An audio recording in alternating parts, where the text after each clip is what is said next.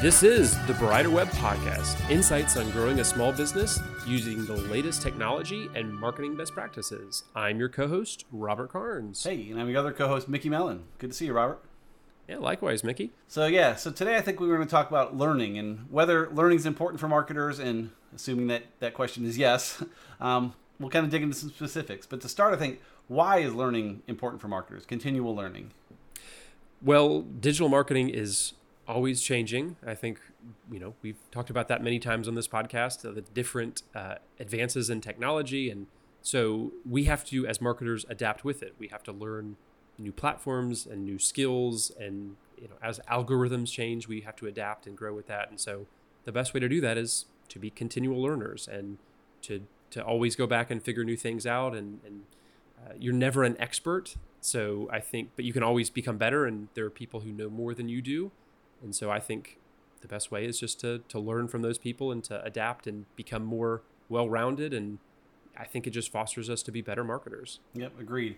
Yeah, expert is such a weird word to me because I think there are some experts, but depends how you slice it. But I heard it said that wisdom is what you gain after you become an expert. So if, if you're awesome at something, you think you're an expert, the more you can keep growing beyond that is really where the wisdom comes from. And it can be, yeah, continual growth is fantastic for everyone. Yeah, maybe there are experts out there, but if if you're the person who's saying that you're the guru at something, that's probably flag. not. The Yeah, experts correct. are the ones who who don't who just do the good work and know things and don't have to puff themselves up with it. Yes, that too, for sure. But again, and also if you think you know everything, then you're going to stop learning, and therefore you no longer know everything, and it falls apart real quick. That's right. So- Yep. Thus, this episode. There you go.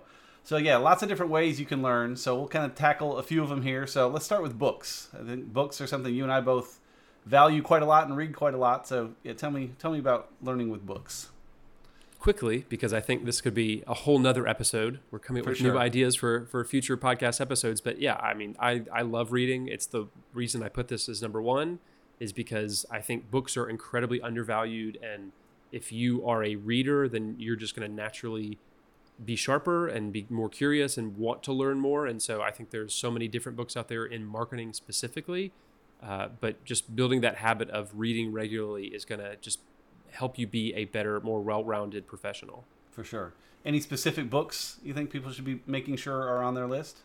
Uh, there's a, a long laundry list that we could probably put in there, but a, a few that kind of jump out initially are "This Is Marketing" by Seth Godin, and he's written several, so you could probably pull from his. he has like 22 library. books or something. So yeah, any of them are fine. yes, absolutely. But "This Is Marketing" is a great place to start. Yes, for Um, sure. Marketing Made Simple by Donald Miller, I think, is a great one. And again, likewise, he has written quite a few that that cover business from different perspectives. But Marketing Made Simple is a great one from a marketing standpoint. And then I'll give a, a little bit of a self plug here because I just writ about, wrote a book about marketing called The Story Cycle about how to use storytelling in marketing. So uh, I would check encourage anybody to check out The Story Cycle as well. Yep. Awesome. And then, so what? What is reading a book though? If I listen on Audible, is that reading? Tell me your philosophy on that. I know it, big arguments both ways. I'm just curious what you think there. Sure, I'll make the debate short and simple, and I'd say yes, audiobooks count. As long as you are learning something and absorbing something, you know, if you're playing the audiobook in the background and not listening, then no. But if you Right. actually got the content of the book, then yes, I think that counts as reading. Gotcha. And then I have another piece I do that I also count as reading. That's not necessarily where I use Blinkist to read like a 20 minute summary of a book, but then I combine that with highlights from other places and try to put together a, a picture of a book in about an hour versus reading the whole thing, which isn't always recommended, especially for the ones you talked about. They need to be read cover to cover. A lot of them do, but you can Sure. also supplement and basically turn books into long form articles and just to get highlights of, of some of those that you're not super interested in but are probably worth checking out. Blinkist or similar tools can be a good way just to, to read quote books without reading the entire book. And there's no need to split hairs as long as you're learning, as long as you're gaining something from it. That's what's important. Yep, So, absolutely. All right, how about podcasts? We say on the podcast. well, of course, yeah. Well, if you're listening to this, obviously, then you're already on your way. You're listening to podcasts regularly. You're hopefully learning something from us. So obviously, there's a very great benefit from listening to podcasts. I think the biggest piece is the accessibility that you can listen in the car while you're going for a walk, while you're doing the dishes, whatever. Like that's one of the reasons podcasts are so popular is the audio consumption format is just so easy. Um, so yeah, I mean, I if you're if you're listening, you already get that. So good for you. Yep. The, the problem I have with podcasts is that I need to be doing something else. I can't just sit there with my eyes closed and listen to a podcast, which is like you said, while you're doing something else. And so for me, I had had the flu last weekend, so I haven't been out and about this week. And so I, I normally listen a lot while I'm driving, while I'm walking around the neighborhood, while I'm exercising, while I'm working in the yard. I've not done any of that in the last week, so I'm falling way behind my podcasts. I'm not willing to to do them elsewhere. But yeah, I'm excited to to get out and do some yard work this weekend, just because I know my podcast list is so backed up. It'll be a great way to catch up on those. And that is the biggest trouble is there are so many good ones to listen to. Gotcha. Yeah, for sure. So what are, what are some you would throw out that are sort of must listens? Sure. Uh, I think, you know, for this audience, when you're thinking about business and you're thinking about marketing, uh, Work Life with Adam Grant uh, is a fantastic one. He's a uh, organizational psychologist and talks a lot about culture and how we work. And I think that's a really good perspective to take. Um, Hidden Brain with Shankara Vedanta, which is a Shankara Vedantam. Vedantam. Uh, yeah. Uh, there you go. Yeah. Difficult one to pronounce, but yeah, It he's is. a great host, and that's a great show.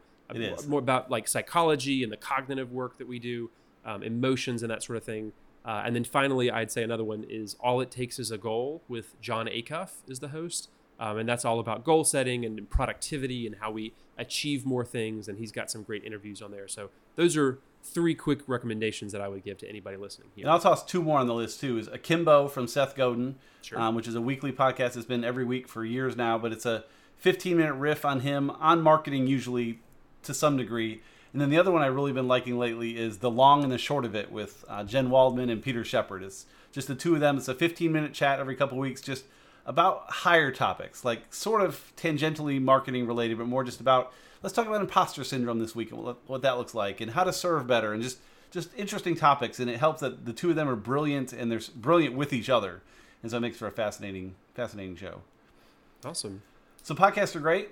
Um, the next one is is becoming more relevant again, thankfully. But conferences, getting out to conferences, I guess either in person or even virtually. What does that right, look like? right.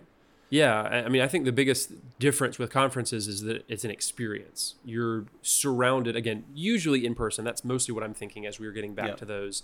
Um, but even to a degree, virtual conferences because they are, you know, they're big, they're loud, they're energetic. You get to be around a lot of people and sponsors. You get swag, so it's just a it's a whole experience, and usually is able to lift you up and kind of inspire you in a way, depending on what the to- you know the topic, the theme of the conference is. But you're just you know you're surrounded in a an environment of learning and networking and growing.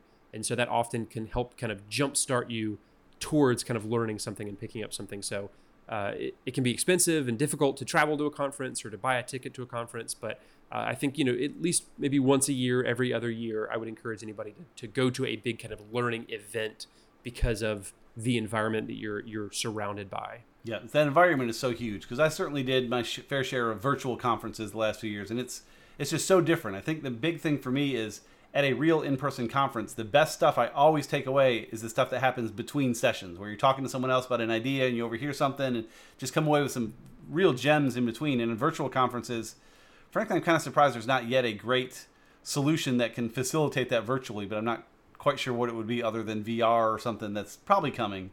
So all the virtual conferences, I got great content from the speakers and great topics. I'm excited to get back in person and and blow off that next session to sit and keep talking to these three people that are so fascinating and learn learn so much. I mean, my favorite WordCamp conference years ago, the WordPress one, is one where we deliberately said, "Gosh, I hate to miss that next talk, but let's just stay here in the lunchroom and keep chatting." And it was one of the best conversations of my life. It was fantastic. So, yeah, looking forward to being in person at some conferences. Uh, what are some conferences people should be looking at? I mentioned WordCamp is you know the WordPress focused one. I know they have that coming in our area at least in Birmingham in February, and then Atlanta hopefully in the spring, and they're starting to come back around. But but what else do you like? Sure. Uh, Digital Summit is a conference series that I really enjoy. They had a few virtual ones during the pandemic, but they have a series of uh, different locations uh, across the country, including Atlanta near us. Um, so I've attended that several different years. Uh, DigiMarComm is one I've not been to, but heard good things about.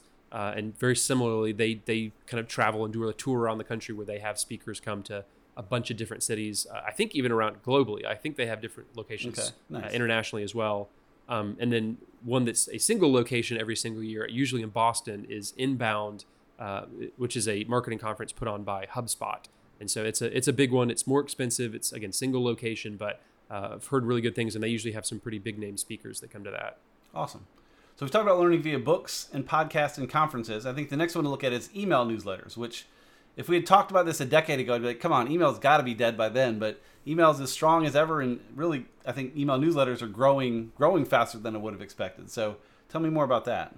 Correct. Yeah, they were out of vogue for quite a bit, uh, as, especially because spam was so rampant and it was hard to get good content from email. But as uh, you know, our filters have gotten better, and as we can kind of be a little bit more personalized with what emails are showing up in our inbox, email newsletters are kind of making a comeback, and a lot of people are using them well. Um, there's plenty of junk out there still, but uh, there's there's some good content that we can can be found on a regular basis because it it's curating all the different content that's uh, popping up online. It's hard to kind of filter through those yourself, but if you can get a newsletter delivered to you once a week or once a month, they're going to filter it through it for you and deliver kind of the best of the best, the cream of the crop, right to your inbox. Yeah, well said. And I certainly subscribe to my fair share of, of email newsletters. Uh, what I like I'm seeing the trend in a lot of email newsletters is simplicity. They're going kind of going back from less flashy to just more informational and helpful. And it's kind of a trend I see a lot of places. Like web design is a big one too. When someone's first learning to design on the web, they build simple, clean sites, and as they learn all the tips and tricks, they start throwing all the animations and stuff in. And then as they refine further, it becomes simple and cleaner and a, a different level of simple. And I'm seeing a lot of that with email newsletters, um, things like the Daily Carnage and stuff that are you can tell it's the, the second half of simple where it's it's very intentional and very well done but not overly weird graphics and stuff. It's kind of getting to the point which personally i love. The second half of simple that sounds like a very that sounds like a blog post from you. there you go i think i've covered it before but it's been a while i didn't call it that either i like i like the wording i came up with there so we'll have to okay unpack yeah that just wanted more. to capture that yeah so you mentioned i mean we like to give people suggestions because there are so many newsletters out there and you mentioned the daily carnage which um, like it sounds is a daily marketing uh, newsletter. And I subscribed to it for a little while and enjoyed it. I had to unsubscribe because daily is far too frequently for me, and that's mm-hmm. one of the keys is finding a good rhythm with how many you're going to receive uh, in your inbox. Um, one that I like as well is called Total Annarchy, and it's Ann with two N's because it's from Ann Handley, uh, and she's a, a, really good writer that I enjoy. She talks about writing and and marketing and content uh, so I, I, really enjoy that one, and I think she sends it monthly, so it's a little bit easier to to digest that. Uh, and then the hustle is another one that comes out fairly frequently. It's it's about business and technology and leadership. Um, so it's it's another pretty well known one, a very big following um, with a with a newsletter, but they send out really good content. Yeah, like you said, it's a matter of what you're wanting to get out of it. I like Daily Carnage still because I open it in the morning, just kind of skim through, see if anything jumps out, and move on. Whereas like Ann Handley's is more of a you need to spend some time and read it, and really absorb it, and having something like that every day would be way overwhelming. So it's it's nice just to kind of figure out what works for you and kind of pick the best things. Absolutely. So our next topic we're going to talk about is mentorship. Tell us about that. Yeah, I think all of these uh, pieces that we've talked about so far are good, but they're a little bit more impersonal. You kind of have a book, but it's not going to teach you something. You have to learn from it. A conference can be impersonal because there's so many people that are going there and you're just a face in the crowd. But mentorship is really good because it's a one on one relationship with another person who can really help shortcut uh, your experience because they theoretically have 15, 20, 30 years of experience in your field. There's somebody who you want to be in 10 to 15 to 20 years. And so you're able to go straight to the source and say, hey, what did it take for you to advance this far in your career? What kind of things should I be doing in my own, you know, career path that will help me get there faster? And yeah, it's just you're able to gain experience at a much more rapid rate and a much more personalized way because you've formed a good relationship with somebody who you admire and somebody you want to be more like. So I am a real big fan of mentorship, and I, I enjoy talking about why other people should should get a mentor or should be a mentor or, or both. Yep, because yeah, being a mentor has advantages as well, slightly different advantages, but it certainly be a great thing to be a mentor. I think one of the big things for me in that regard is kind of the reason I blog instead of journal. I've talked about this before. If you journal, you can have your thoughts and they can just be loose, but if you blog, you have to kind of sharpen up your thinking and really package it better. And I think that's where being a mentor is. It makes you think through your experiences more and really, really unpack your own experience and, and dis- dissect it down to, you know, something more valuable for someone else versus kind of having it floating out there. If you're a mentor, you have to really think about what you've done and package it and, and get clarity on your own insights and then be able to share with others. So on either side of that relationship, there's huge benefits. Yeah, I, and I think you hit on a really important point that I like to talk about too. Is you can learn from either side of the table. You can learn as a mentee, obviously, but you can also learn as a mentor from from the person you're kind of pouring into. Um, the best mentorship relationships are two way, and you can kind of mutually benefit each other uh, from a good mentorship relationship. Gotcha, for sure. So we've got books and podcasts and conferences and email newsletters and mentorships. I'm not going to remember the stuff I learned from all these. There's way too much stuff coming in. I'm going to forget it all next week. So how can I help make some of this information I learned stick and be beneficial? That's one of the biggest tricks is because I mean I think just surrounding yourself with information, surrounding yourself with a an environment of learning is a big piece of this, but yeah, you need to actually go go do something with this and hopefully gain something from it so you're moving forward rather than just running on the treadmill of of information. So there's a few different ways to I think make all this learning actually stick. Um, one is just to kind of regularly again surround yourself with it to make a habit of learning so that you're regularly reading books, listening to podcasts, going to conferences. Um, taking notes is another big piece, and uh, we're potentially going to do a podcast episode on that soon about how to take notes and what methods you can do and what you do with those notes once you've you've taken them. But I think even just the process of writing things down, whether that's digitally or physically, helps you kind of internalize that information. So that's sure. a, a, huge part of that. And I always make sure that I take notes wherever I go.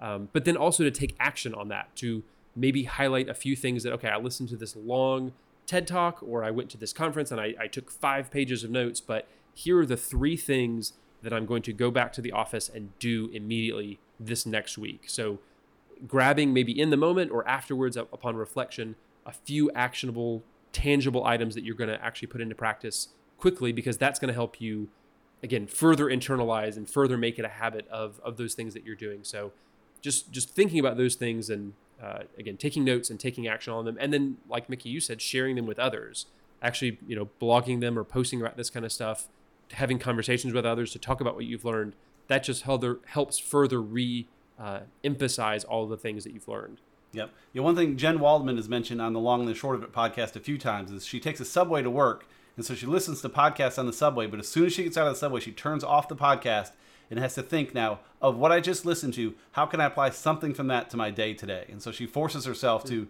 really think about the podcast she listened to and actually take a concrete step based on it, which one is fantastic in and of itself, but also makes me realize she must be super tight on what podcast she listens to. Because I've listened to a lot of podcasts that are helpful and inspirational and stuff, but I'm not going to be able to pull a, a, direct lesson from each one. So you have to be very focused on what you're learning to pull that off. But it's a, a fantastic habit to put it right into use like that probably also means she's not listening to like a true crime podcast. Correct. Yeah, that too. There are different kind of things that you're going to learn from those podcasts. Yep, absolutely. Awesome. Well, uh, if you have been, thank you so much for listening to this episode of the Brighter Web Podcast, brought to you by GreenMellen, a digital marketing agency. To help your business keep up with the latest digital marketing trends, check us out at greenmellen.com. You can also find show notes and more episodes at abrighterweb.com.